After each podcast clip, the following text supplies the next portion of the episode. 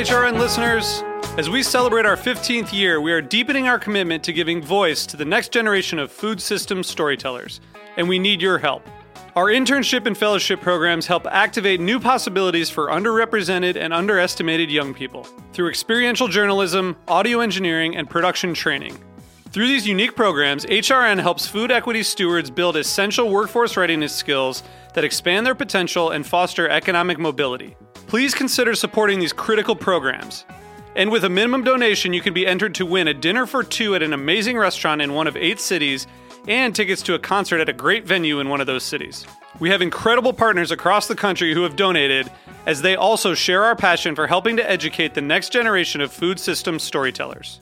Check out heritageradionetwork.org slash 15 to donate and enter to win today. That's heritageradionetwork.org slash 15 to donate and enter to win today. And make sure you donate before March 31st. Thank you. This episode is brought to you by Nourish and Flourish, a handcrafted, independent publication taking readers on a journey from the soil to the stars. Subscribe today at nourishandflourish.site. This week on Meat and Three, we're examining the true cost of convenience when it comes to when, where, and how we eat. Dark stores enable workers to eat without any kind of thought to how they're getting their food or how it might have come to be. DoorDash, Uber, and Lyft in the past have pledged to spend $90 million to try to exempt themselves from the law. I could be wrong, uh, but I, I think there's going to be significant regulatory pushback on driverless trucks. Tune in to Meat and Three, HRN's weekly food news roundup, wherever you listen to podcasts.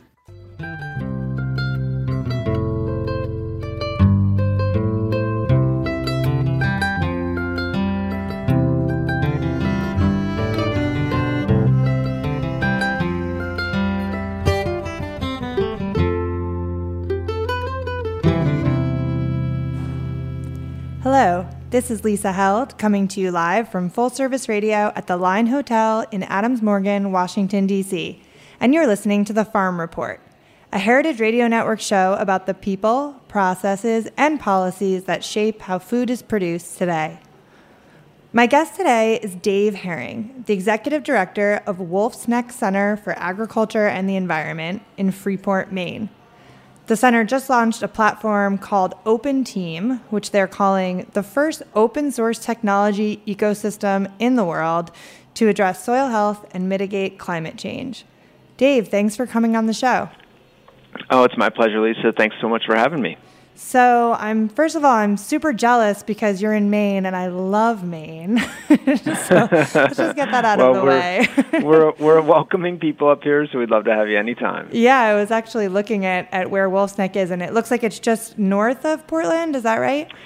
Yeah, yeah, exactly. Um, well, north, I would say north and kind of east. Uh, I'm sorry, north. Yeah, north and east because of the way the Maine coast runs. But yeah, we're we're just 25 minutes from 25 or 30 minutes from Portland, so we're kind of part of the greater Portland area, but we're also kind of just on the southern edge of of what we call the mid coast region Okay. up here in Maine that kind of runs up through kind of the Camden, Rockland, Rockport area. Great. And is the the farm is right on the water? Is that right? It is, yeah. I mean, it's a, it's kind of a crazy, unique place and, and unique scene, and obviously we're going to talk about that. But it's it's spread along four miles of coastline right here in Freeport. Along um, there are about 800 conserved acres along the water here in Freeport that make up um, well Wolfe's Neck uh, Center as well as Wolfe's Neck State Park or Wolfe Neck Wood State Park, and it was all owned by the same um, family that that donated the properties back in the 70s and 80s, uh, and and dedicated them for future generations to enjoy and learn from. Wow. Yeah, so tell me a little bit more about the background. It has it been a farm since the 70s and 80s or like what's it what's the history? Yeah, exactly. So Wo- Wolfe's Neck, um, historically known as Wolfe's Neck Farm, Okay. is made up of about uh, seven different farms that a family purchased over the course of uh, 20 or 30 years in the mid 20th century. So they, they came up vacationing from Philadelphia, actually, and purchased a summer home here in the area and as the story goes, they on the way to and from their summer home, they they started seeing all these farms go on the market, and they were really conservation minded, um, really appreciative of the role that that local farms uh, play, and um, and so they purchased. Uh, all of them um, that were on the market in the area, and and um, and essentially over the course of those decades, kind of combined them into one operation uh, that, that we know now as Wolfe's Neck Center, but Okay. for uh, the better part of of uh, several decades was known as Wolfe's Neck Farm.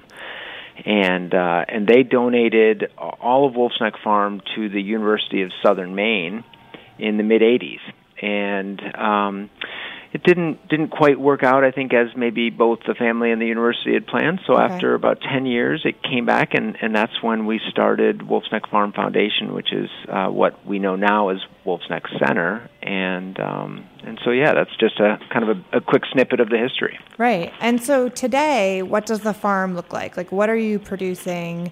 And um, and I, I understand it's not you're not just producing; it's like a, a research and training center.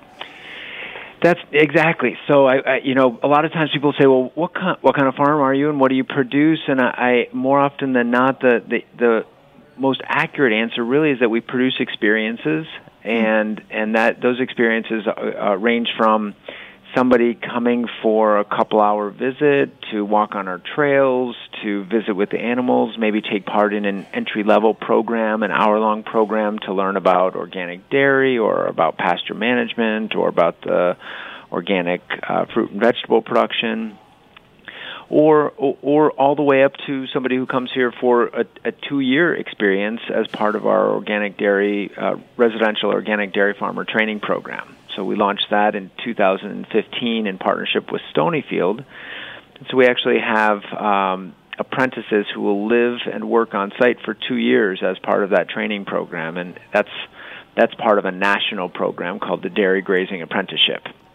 And so there there are farms all over the country that are part of that national training program that's really kind of designed to um, to seed the the landscape with the next generation of, of kind of pasture based organic dairy farmers.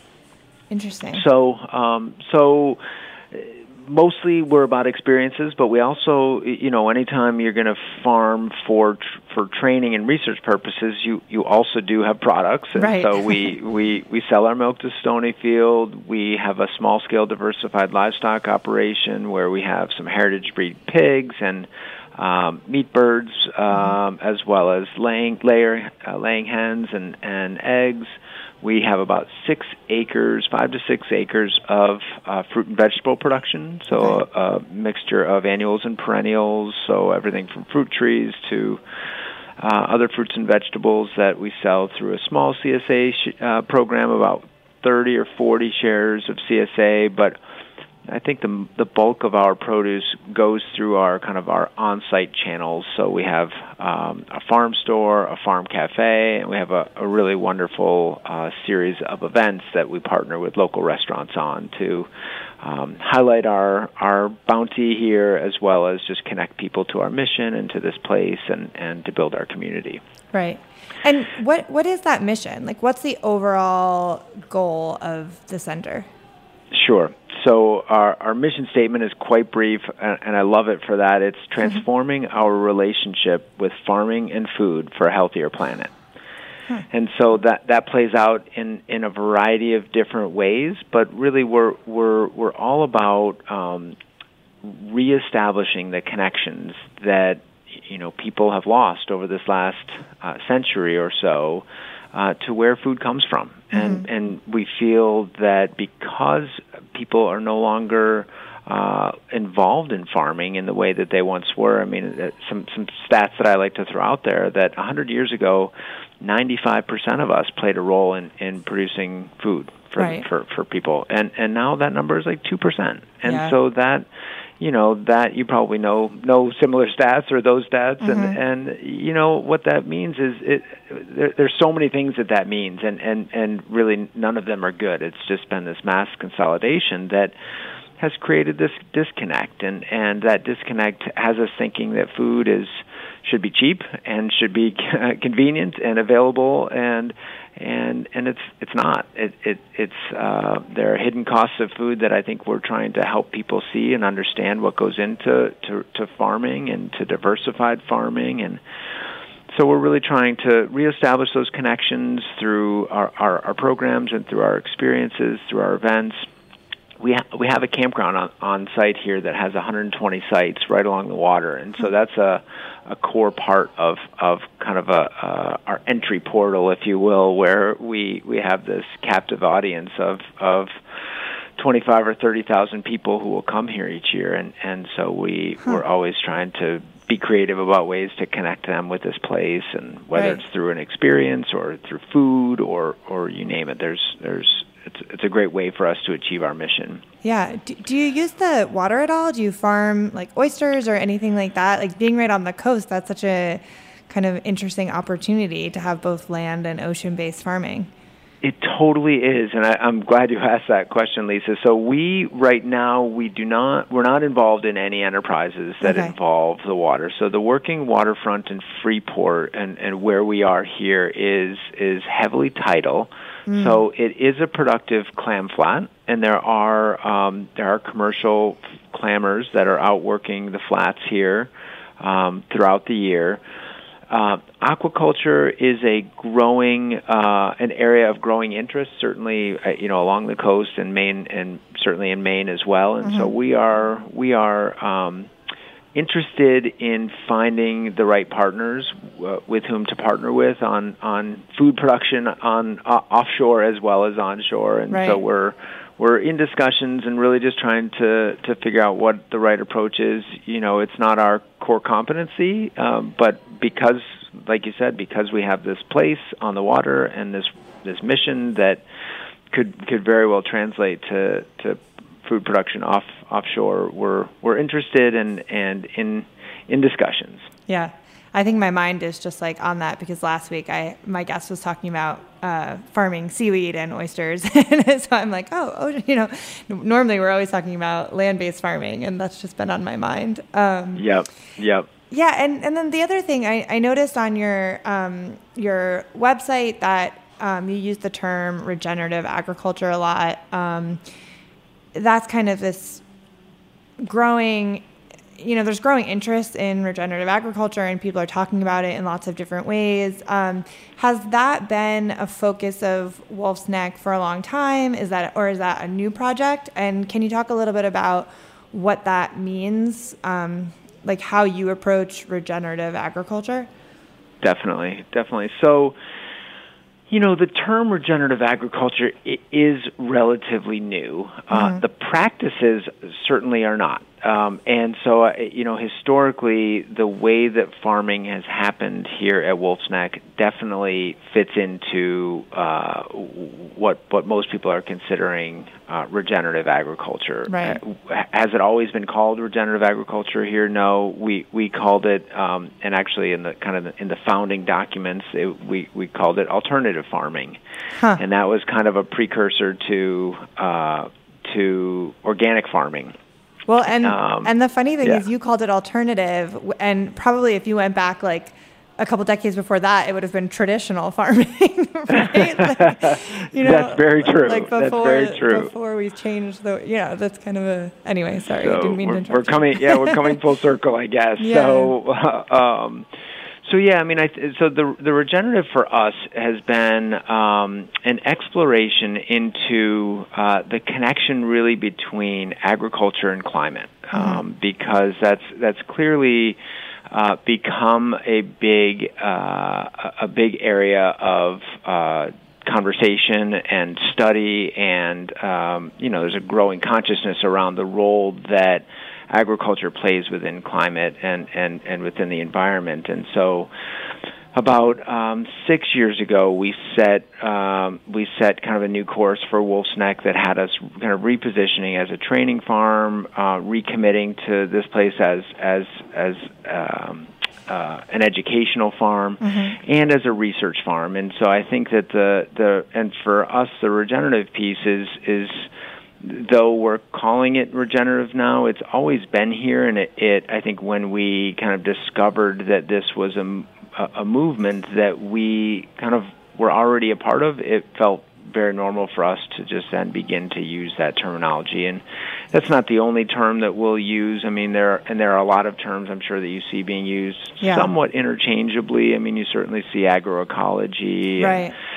You know, biodynamic farming. I mean, there's there's a number of different terms that are uh, nearly interchangeable, but but not entirely. And and of course, there there's a lot of interpretation in terms of how people um, how people define and use those those terms. You know, the, the the I think that the simplest way for to think about it and the way that we think about it is that regenerative agriculture is about outcomes on the land and and and in the soil and so uh, because a lot of times I'll hear people say well what's the difference between organic and regenerative and Right. you know, or, organic is uh, it's a standard that's that's based on actions essentially, and Mm-hmm. and and those actions are kind of what happens at the beginning of the process. I, I, you know, Like the farmer regulating put this- inputs. y- Yeah. yeah, exactly. The farmer put this on the land, or didn't do this, or fed their animals this, or didn't feed their animals this, and and certainly, you know, I think within the core spirit of organic agriculture, the the desired outcomes are very, very much aligned with regenerative agriculture. Um, but regenerative agriculture, I would say, is is really less maybe about a label or or uh, and really more about science and really more about the outcomes uh, on the land. And are we building soil health? And that is the the wonderful thing about that is that that's quantifiable that we can we can determine uh, or should be able to determine if we are if we are regenerative. And so um, that's that's a big part of what we've been focused on. And, and I heard you reference OpenTEAM in your opening remarks. And so that's really where that project came from was our desire to find a way to help farms uh, quantify their outcomes. And and not just for the farmer uh, but also for uh, the consumer who might want to know if the company that they're buying food from uh, sourced their products and their ingredients from regenerative farms Right. and from farms that are that are improving soil health, that are and farms that are um, increasing biodiversity, that are improving air and water quality, and kind of all of those things that kind of fall under the umbrella of ecosystem services and uh, and those things also can be can be quantified. And so we're we're teaming with kind of a, a global collaborative essentially of universities and uh, technology companies with food companies and with government agencies all who are uh, essentially already working in this space. But um, but I think what we found through a convening that we hosted uh, in Florida uh, uh, two or three years ago with the Foundation for Food and Agriculture Research was that all of these there are a number of different activities happening out there, especially related to um, kind of the digital space that I, I think weren't as collaborative as as we think that they needed to be. And and they agreed. And so we formed this collaborative called OpenTEAM that that essentially just launched this year with funding from from that foundation from from FFAR and um, and so we're we're thrilled about that project. We feel like it's a great fit for our work here, and it gives us an opportunity to um, to work with a, a bunch of great partners to to really try and um, help advance the movement, if you will, uh, around being able to to measure and quantify and report what's happening on our farms, because that's to, to us, I think that that's a, a real and to many others, that's a real missing link in terms of how are we going to scale up a form of agriculture that can be part of the solution to climate change. Absolutely. Um, I think this is, we need to take a quick commercial break, and I think this is a good point to do that because I want to ask you a lot more about OpenTEAM. So we're going to take a quick break, and when we come back, we'll dig into OpenTEAM.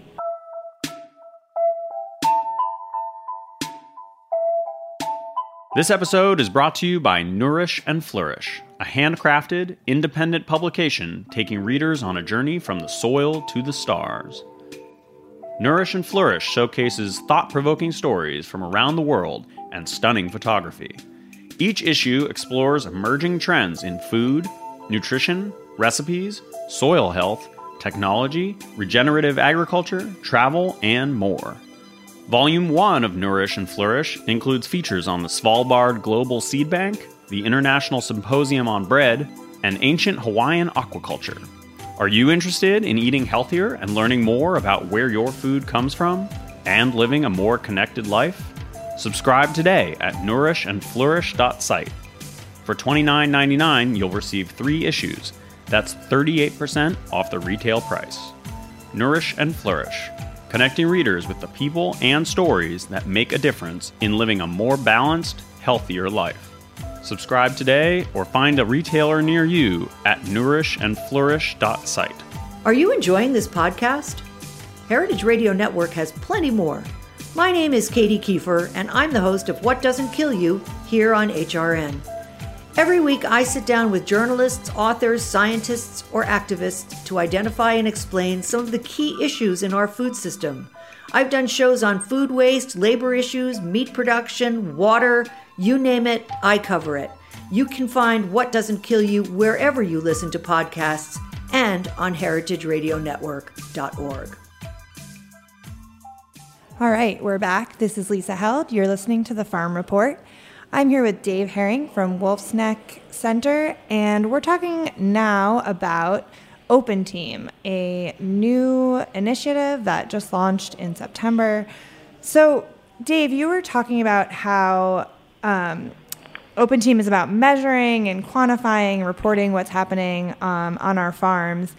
I, I, was looking at the materials on it, and it's described as an open source technology ecosystem.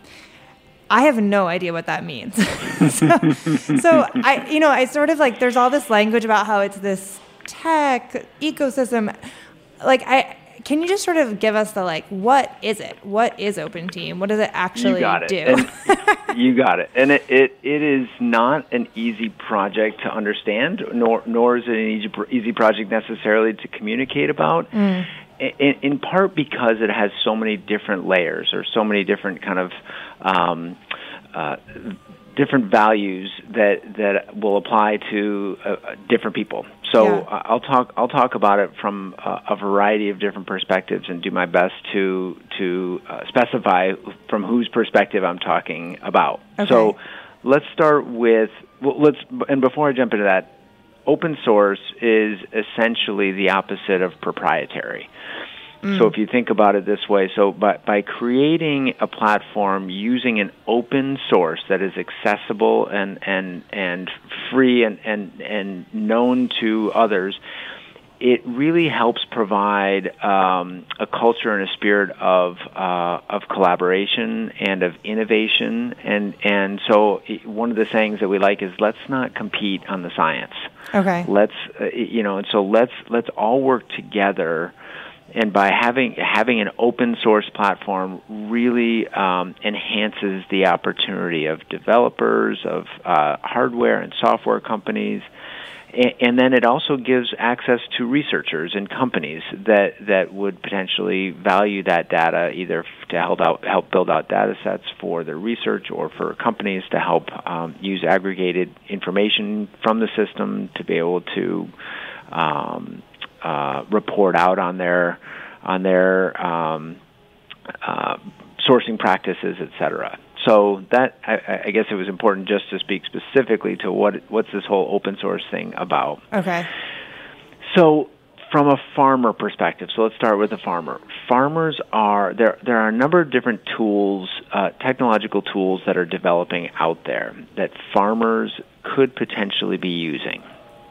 Uh, but uh, and one of them is uh, is is just a, a management system, a, digital management software system where okay. they are inputting their information. It's kind of for record keeping. It's for tracking what they did, where they put their animals, how much they fed, and that information uh, historically has been uh, stored either just in paper files, uh, uh, on notepads, or maybe in spreadsheets or on whiteboards. Mm-hmm. And so we're really, with this platform, we're really trying to kind of help advance um, a more efficient and uh, a more um, kind of uh, technological approach to managing farms.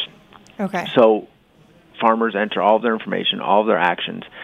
And, and by doing that, and by creating this platform where we can connect in with all of these other different tools that are out there, the idea is that you would enter, a farmer would enter in their information once, and they would get access to a variety of other systems and, and feedback. So, one way to think about that is um, it's almost like a, a, a Google account for a farmer. Okay. So when you sign into your Google account, you, you know if you hop onto uh, hop onto Google or, or hop onto Facebook or hop onto YouTube or hop onto any of these other things, you're essentially already you're already logged in. You Right. don't have to keep logging in and logging out, and so that's that's a that's kind of a piece of what this project will do, or one of dozens of benefits of, for what this project will do. Is we're we're essentially creating interoperability between all of these different things happening out there, all these different advancements that are happening out there that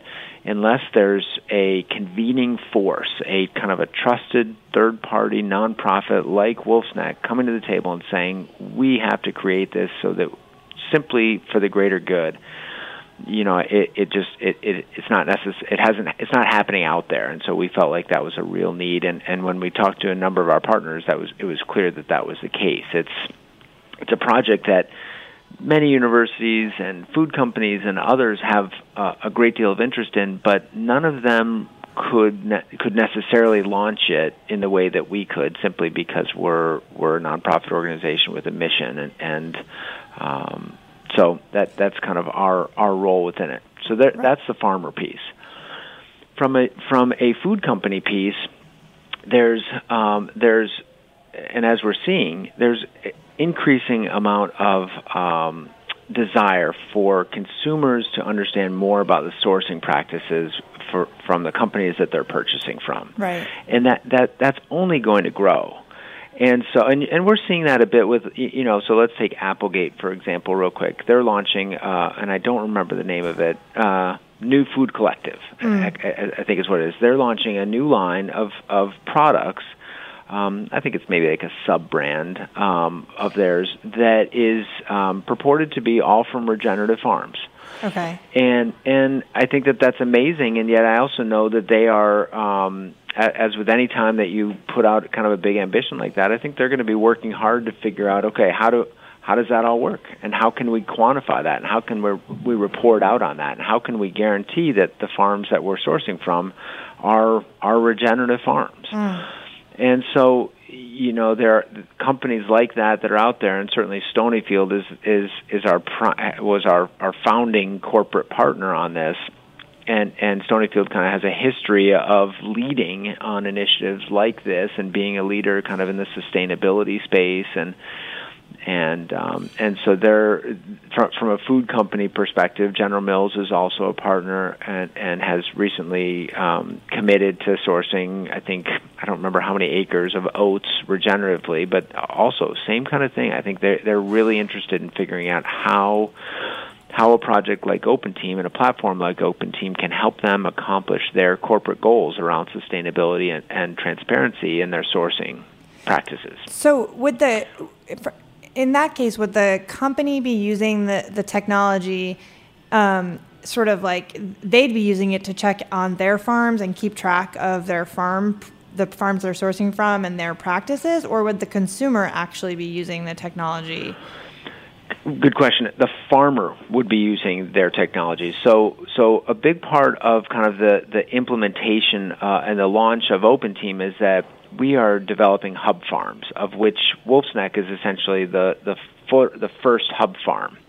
And and there there will be dozens of other hub farms located throughout the country and, and around the world that are all going to be and have been identified based on uh, well, A, so that they represent a diversity of, of geographic areas and of um, uh, different types and scales of production systems. Okay. Uh, but but also uh, within certain supply chains. So uh, Stonyfield will have farm, a, a farm or two within their supply chain, and certainly Stone, Wolfe's Neck is one of them. That will be a hub farm, and, and, and there will be there are hub farms that are developed that we're developing elsewhere throughout the country and, and around the world that essentially will be testing uh, this interconnection of, of all of these various systems, as well as the, the, the platform with the, that the farmers are going to be using. And once we kind of go through this um, kind of R and D process, if you will, on these hub farms and work out those kinks, the idea is that, and the vision is that we will then begin implementing this on farms uh, at a much larger scale. And so the the idea is that eventually all farms would be using a platform like OpenTEAM or using OpenTEAM um, to to both enter their data as well as provide feedback and, and reporting and verification to either directly to their consumers um, through some platform that has maybe yet to be um, determined, or or directly to the companies that are purchasing their food. In the case of a wholesale business, like uh, well, to some degree, like our our organic dairy, where we sell directly to Stonyfield. Right. Can you give an example of the kind of data that a farmer would be putting into the system? Sure. So, so data that a farmer would input would be okay. I moved these 40 cows onto paddock G on the west side of Middle Bay, and they grazed there for uh, three three days. Right. Then I moved them across the field to paddock F, and where they grazed for two days. Okay. Um, and uh, and then they came uh, back into the barn, and I fed them this ration of uh, grain as well as mixed forages. Um, so it, it's it's it's their actions that they're putting in there, uh, and and the idea is that then and and I haven't completely finished uh, describing the, the the cycle of of OpenTEAM or or the the, the loop of OpenTEAM, but the idea is that that there will be a variety of sensing systems um, in place. So either sat or not either, but all of the above: satellite imagery. Um, uh, remote sensing, in-ground sensors, cameras. Uh, there are a variety, uh, um, drones. There are a variety of different uh, advancements that are that are going to be part of this um, um, kind of uh, sensing and, and, and analytics process that that will um, help provide a feedback loop and help provide data that will go into things like agroecosystem models that will help determine kind of what what the farmer's next move should be um, and help inform their practices in subsequent seasons and in future years. And they'll they'll be able to look back at their records and see okay well I did these things this year, and I it, it, that combined with this weather data and this sensing systems that were in place. These are the outcomes that I created, and, and it will um, it will become increasingly sophisticated over time as more data is entered and as more um, more time has passed, so that eventually they're going to be able to get kind of uh, recommendations, site specific recommendations, so that farmers can move towards a more adaptive management style where they're where they're um, continually improving their practices and and in turn continually improving uh, the natural resources, uh, soil health, and, and air and water quality and biodiversity and and uh, et cetera. So that's where the, you know, it's sort of being pitched as this system that will address soil health and mitigate climate change. And that's where that would come in because you're essentially taking the data and then using the data to improve agricultural practices, which then in turn will have an impact on the environment. Exactly. Okay. Exactly. And and and the goal here is that um, we, you know, we're, we're talking about regenerative agriculture and and knowing. Uh, knowing what we want to improve and if if we have we farm with a, a, a lot of assumptions and those assumptions are based on our own personal experiences on farm maybe the the experiences of others that we learned from or have worked with. And and really a system like this is um, is going to be used to help validate those assumptions and challenge those assumptions. And we may discover you know what doing our rotational grazing uh, in this way doesn't actually build soil health, but if we do it this way, it does.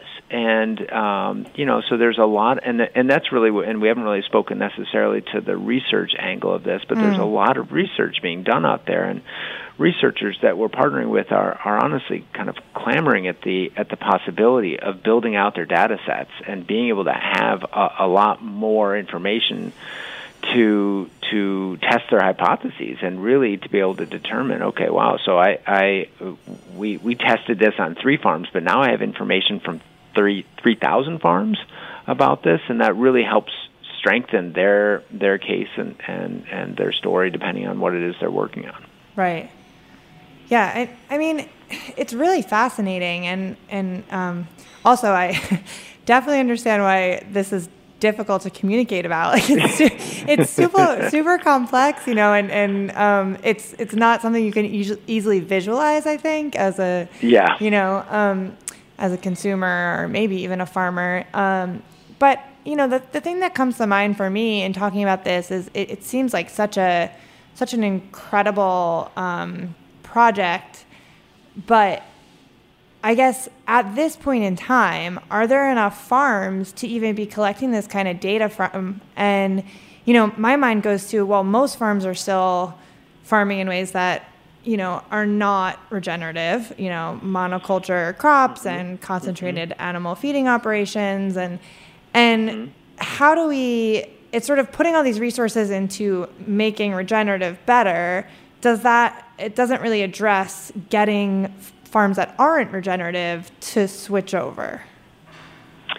You know, that's a great point, and you know, I think that there are a lot of a lot of organizations and and um, businesses out there that are working on various aspects of of of this movement of essentially what we call uh, an essential agricultural revolution that needs to happen mm-hmm. because when when you when you think when you read stats like from from scientists at at the UN's Food and Agriculture Organization that that say within within 60 years all global topsoil could be gone Right. Um, it's like we're we're we're well past the point of needing to have a sense of urgency. We're we're we're in a critical spot, and mm-hmm. so you know no one entity can do everything but but everybody needs to do something and and right. you know I think we're heartened to see other efforts whether it's things like the 4 per 1000 initiative or kiss the ground or you know work happening at partner farms and organizations like Stone Barns Center and and Rodale and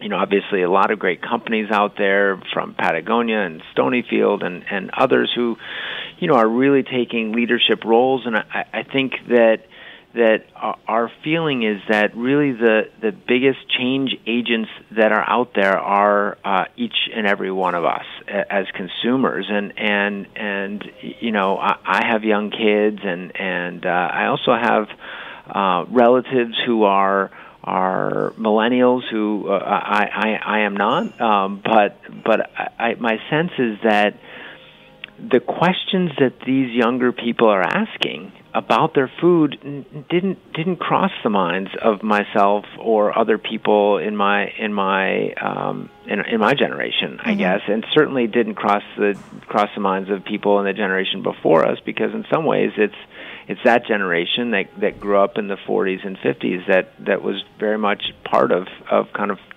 you know more of a, a chemical agriculture and industrial agriculture that we're we're really working toward to to unravel at this point and try and and try and kind of take back take back the land if you will and mm-hmm. and uh, and work with it and instead of against it and so um, you know our hope is that a platform like OpenTEAM will help and this is actually another benefit that I, I didn't haven't mentioned, but our hope is that farmers in, in the future are being paid for things beyond just their product. Mm-hmm. They're they're being paid for the services that they are providing to society, and those services would come in the form of of carbon carbon sequestration or ecosystem services or both and and our feeling is that a project like OpenTEAM could help provide the basis for those uh, those platforms. Things like the Terraton initiative at, in, at Indigo Ag, which is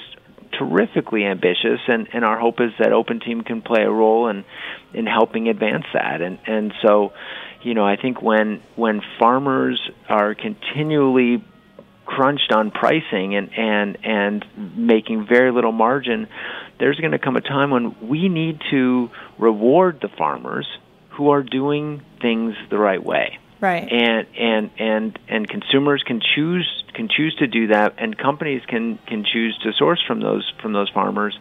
And our our hope is that a project like OpenTEAM really helps strengthen that movement and and fits in um, kind of some of the missing links that that are are really required to advance this this revolution. Right. That that reminds me of something I wanted to ask you about um, in terms of farmers being paid for ecosystem services. One thing that I think a lot of people have mentioned to me in the last few months is um, in that movement. It seems like um, there's some confusion or uncertainty about measuring carbon sequestration. Is Open mm-hmm. Team looking at that at all? You know, it's sort of this big question like, well, we know certain practices help increase carbon in the soil, but how like how will we actually measure what farmers are are doing? Sure. yeah.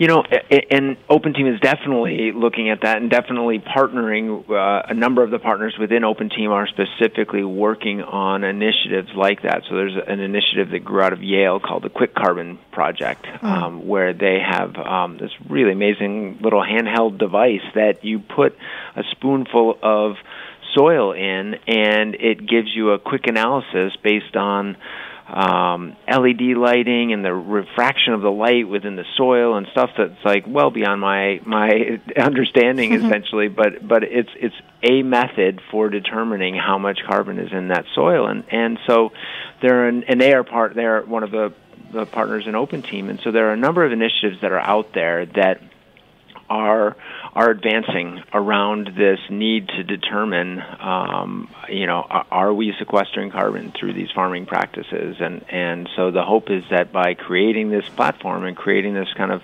this feedback loop with a variety of these these different analytics, kind of um, plugged into the system essentially uh, our hope is that we're able to provide that type of verification that that companies will need and that farmers will need and, and that consumers want. Right. Um, what's the timeline? Like so you know uh, it sort of was announced that open team launched. Does that mean that data is already being collected right now as we speak? And like when will it be when will it sort of be a thing that farmers could use as a as a tool and a resource? Um, is it going to take a while to build up the data? So all, all good questions. So OpenTEAM, this, all this at initial, once. Just, yeah, know, exactly. So, I'm going to see if I can take those, yeah, one at a time, or or maybe just provide kind of a narrative that maybe answers all of them. Mm-hmm. Um, so OpenTEAM right now, as it stands, is a five-year project. Okay. And um, that being said, I, I think that all of us who are involved in it, I think, are increasingly uh, understanding and, and expecting that it, it essentially will be phase one of a multi-phase project.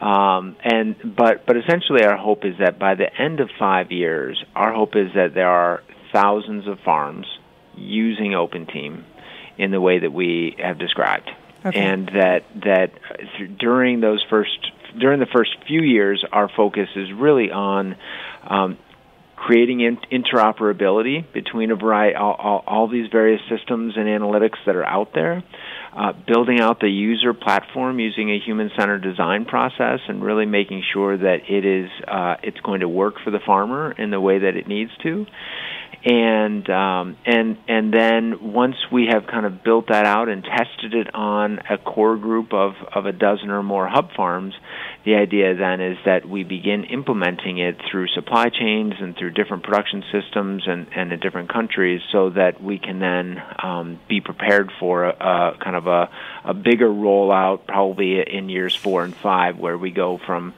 you know, after years one and two, a couple dozen farms to years three and three to four, where you know probably be more like a hundred farms uh, or more to years four and five, where it would event- essentially then go quickly from a couple of hundred farms to a couple thousand or more farms. Got it. Okay, so it's going to ramp up pretty quickly.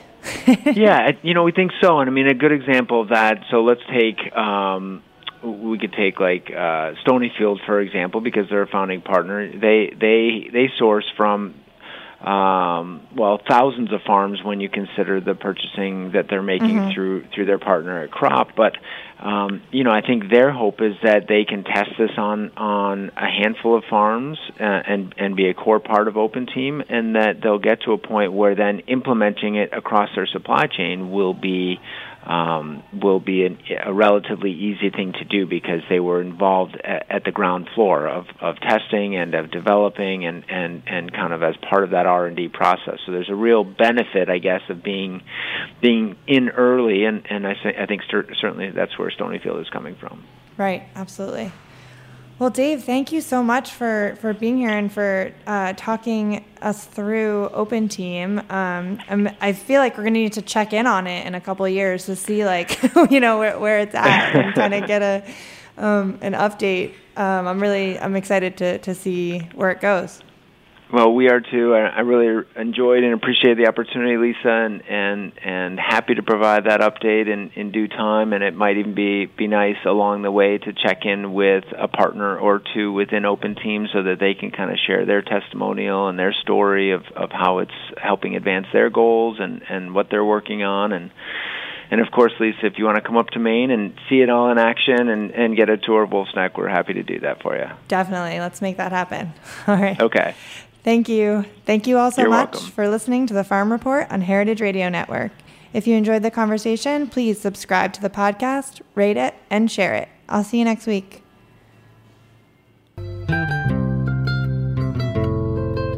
This program is powered by Simplecast. Thanks for listening to Heritage Radio Network, food radio supported by you. For our freshest content, subscribe to our newsletter Enter your email at the bottom of our website, heritageradionetwork.org. Connect with us on Instagram and Twitter at heritage underscore radio. You can also find us at facebook.com backslash heritage radio network. Heritage Radio Network is a nonprofit organization driving conversations to make the world a better, fairer, more delicious place. And we couldn't do it without support from listeners like you. Want to be a part of the food world's most innovative community? Subscribe to the shows you like, tell your friends, and please join the HRN family by becoming a member. Just click on the beating heart at the top right of our homepage. Thanks for listening.